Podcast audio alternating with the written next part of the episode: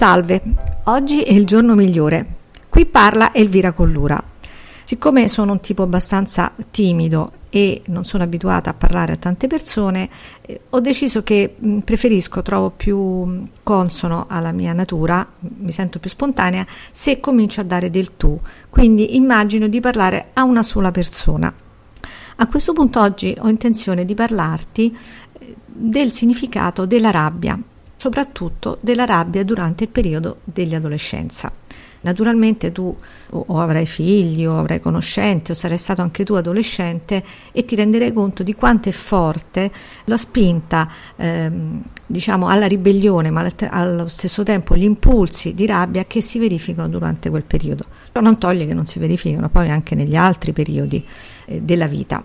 Che significato possiamo dare a questi momenti? Ci sono eh, diciamo due impostazioni mm, diciamo di, di, fondo rispetto a questo argomento.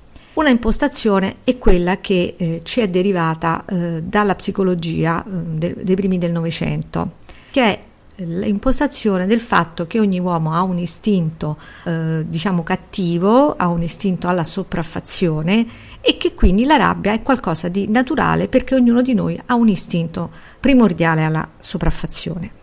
Questo tipo di affermazione diciamo che eh, in qualche modo è stato contrastato dalle osservazioni fatte con tante persone, ma soprattutto anche a livello etologico con gli animali, tant'è vero che si è visto che non esiste in realtà in natura un istinto naturale alla sopraffazione, ma esiste un istinto di sopravvivenza, esiste una spinta che nell'uomo possiamo chiamare di autoaffermazione. Quindi l'istinto primordiale è per ognuno di noi, sia animale che essere umano, in particolare l'essere umano naturalmente ha una situazione più complessa, più variegata, ha un istinto ad autoaffermarsi e diciamo dall'istinto di autoaffermazione perché c'è questo istinto di autoaffermazione? Perché in qualche modo, almeno nell'uomo, è nata questa capacità, la capacità di scegliere e quindi il desiderio e la crescita per determinare la propria esistenza e per poter essere libero. Libero come naturalmente la sua natura e il suo spirito eh, originario desidera. Questa è una impostazione. Chiaramente ognuno di noi è libero di ehm, accettare una o l'altra di queste verità. In realtà sono entrambe delle verità che non possiamo veramente dimostrare al 100%, come d'altra parte tutte le verità, scientifiche o meno. Quindi, che cosa può, può voler dire? Può voler dire che possiamo scegliere la verità che ci è più utile, la verità che ci permette di cambiare, ci permette di evolvere. Allora, che cosa è più utile pensare? Che la rabbia sia un semplice istinto di sopraffazione contro il quale non possiamo fare nient'altro che reprimerlo e addomesticarlo, ma che, che continuamente uscirà fuori? Oppure pensare che in realtà ogni forma di rabbia estrema, ogni forma di ribellione è una reazione e comunque un desiderio da parte della persona di autoaffermarsi e quando questa persona si sente impotente, frustrata, viene presa dalla ribellione, una ribellione a volte eh, naturalmente eccessiva eh, perché le costrizioni esterne o anche interne vengono considerate irrisolvibili con altri sistemi. Quindi che cosa ci è più utile pensare? Qual è la verità che ci permette di poter intervenire e di poter cambiare? A questo punto nel mio lavoro clinico con le persone, con i ragazzi e anche con gli adulti, nella mia scelta individuale interiore, io ho scelto questa seconda verità, anche perché l'ho sperimentata di persona, cioè ho visto che i momenti di rabbia, i momenti di ribellione si risolvono, si attenuano e anche si eh, migliorano quando la persona riesce a individuare se stessa, la propria autenticità e il suo spirito comincia a poter scegliere. Quindi questa è, diciamo, la verità che vi voglio trasmettere. A questo punto vi posso citare in questi momenti, in queste situazioni, qualcosa di molto eh, interessante, appunto, due casi di due ragazzi.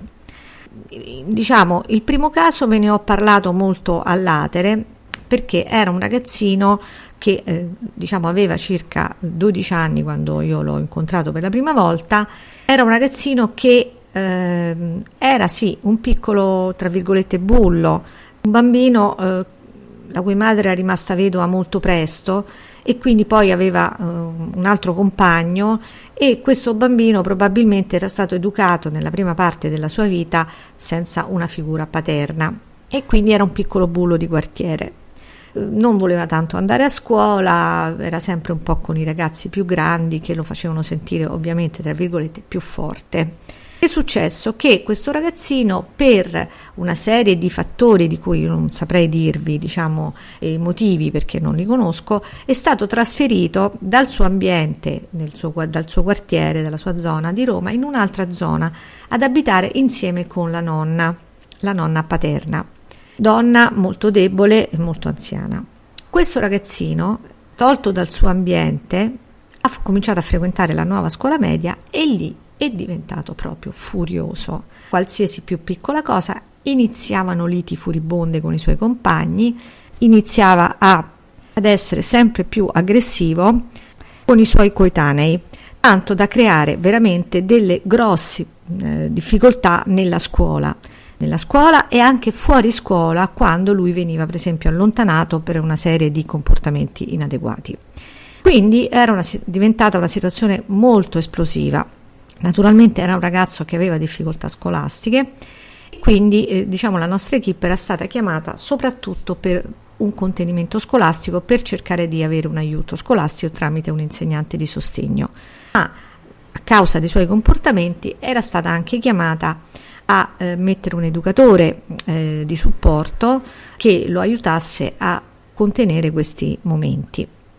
Tutto questo mm, diciamo che eh, è stato un intervento scarsamente eh, efficace, però comunque ha avuto una sua efficacia, tanto che il ragazzo ha proseguito la scuola, ma la preoccupazione degli insegnanti, la preoccupazione della, della nonna e anche in parte quella della madre, anche se la madre lo sosteneva e non era molto diciamo ehm, d'accordo nel eh, colpevolizzare in questo modo il figlio, nel criminalizzarlo, facendolo diventare un vero e proprio bullo, cosa che però purtroppo non era realistica perché il figlio effettivamente lo era, ha portato comunque a eh, cercare di creare un intervento che a questo punto noi lo possiamo chiamare di contenimento effettivamente, di eh, cercare di eh, comunque creare un regime di regole e di, eh, come dire, di impegno da parte di questo ragazzo, ma al tempo stesso andare più alla radice, capire qual era il suo vero eh, problema di frustrazione di impotenza e cercare di aiutarlo. Come è andato il discorso? Il discorso è andato che il ragazzo ha avuto intanto una certa quota di punizione che è consistita più che altro nell'allontanamento dalla scuola. La seconda cosa però è stato l'intervento di aiuto, cioè è stato allontanato dalla scuola, ma gli è stato permesso a un professore di sostegno di andare a casa per aiutarlo a comunque eh, cercare di fare gli esami di terza media, che cosa che era molto importante per lui e per la scuola, perché mantenerlo nella scuola in quella situazione sarebbe stato completamente deleterio. Quindi questi due tipi di interventi sono stati attuati. Un terzo tipo di intervento è stato fatto un intervento con lui e questo vi ho raccontato in parte questa storia perché io ho fatto un colloquio con lui e il messaggio che gli ho dato è stato tu hai molte energie, hai molte capacità, sei un campione. Perché non utilizzi queste energie in maniera costruttiva per la tua vita? E gli ho regalato il primo capitolo di un libro, appunto del dottor Roy Martina, in cui parlava proprio della sua storia di bambino, eh, di ragazzo ribelle e aggressivo. Che cosa è accaduto? La storia è andata a finire abbastanza bene, nel senso che il ragazzo ha preso la terza media, si è impegnato e soprattutto il suo comportamento di ostilità e di ribellione nei confronti degli adulti e di aggressività continua fisica nei confronti dei suoi coetanei si è molto ridotto. Però abbiamo cercato anche di eh, aiutare la sua um, capacità di scelta e di determinazione dandogli questa opportunità. Gli abbiamo detto che cosa vuoi fare veramente? Vuoi rimanere da tua nonna o vuoi ritornare da tua madre? Perché qualsiasi cosa tu voglia fare, tu voglia scegliere, poi diciamo noi ti aiutiamo. Però tieni presente che il tuo comportamento deve essere più adeguato. Il ragazzo ha scelto di ritornare dalla madre e noi abbiamo lavorato con eh, la madre e con i servizi del suo territorio perché lui tornasse a casa sua. A questo momento nessuna nuova buona nuova, il ragazzo ha proseguito la sua strada evolutiva.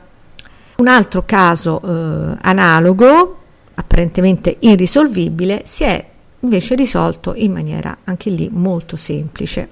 Perché?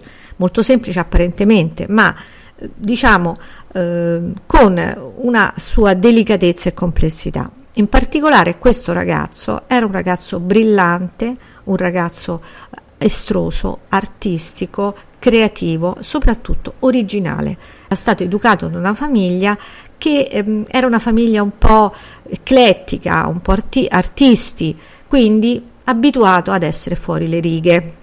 Dopodiché nella scuola lui aveva cominciato a essere, avere un ruolo eh, importante, se non che eh, durante un, per un periodo particolare della sua vita, probabilmente sopra stimolo anche di sostanze, eh, diciamo droghe leggere, aveva cominciato a diventare estremamente impulsivo ed emotivo. Che cosa è accaduto? Che a casa sua eh, suo padre, in, quando lui ha avuto un ennesimo litigio con la madre, invece di eh, bloccarlo, fermarlo, anche dargli un ceffone a questo punto, chiamato il 118 e l'ha fatto ricoverare in una clinica psichiatrica. Dopodiché il ragazzo è stato contenuto per un periodo con gli psicofarmaci, dopodiché eh, ritornato a casa.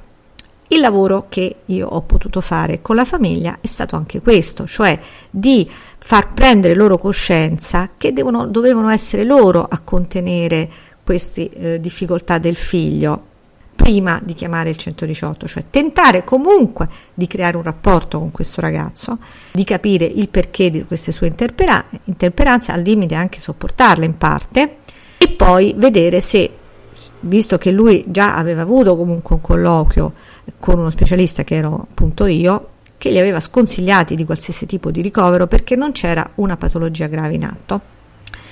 I genitori, preso coscienza di questo, effettivamente sono riusciti a, eh, ad aiutare il figlio, in particolare comunque hanno deciso di avere un supporto psicologico loro. Perché?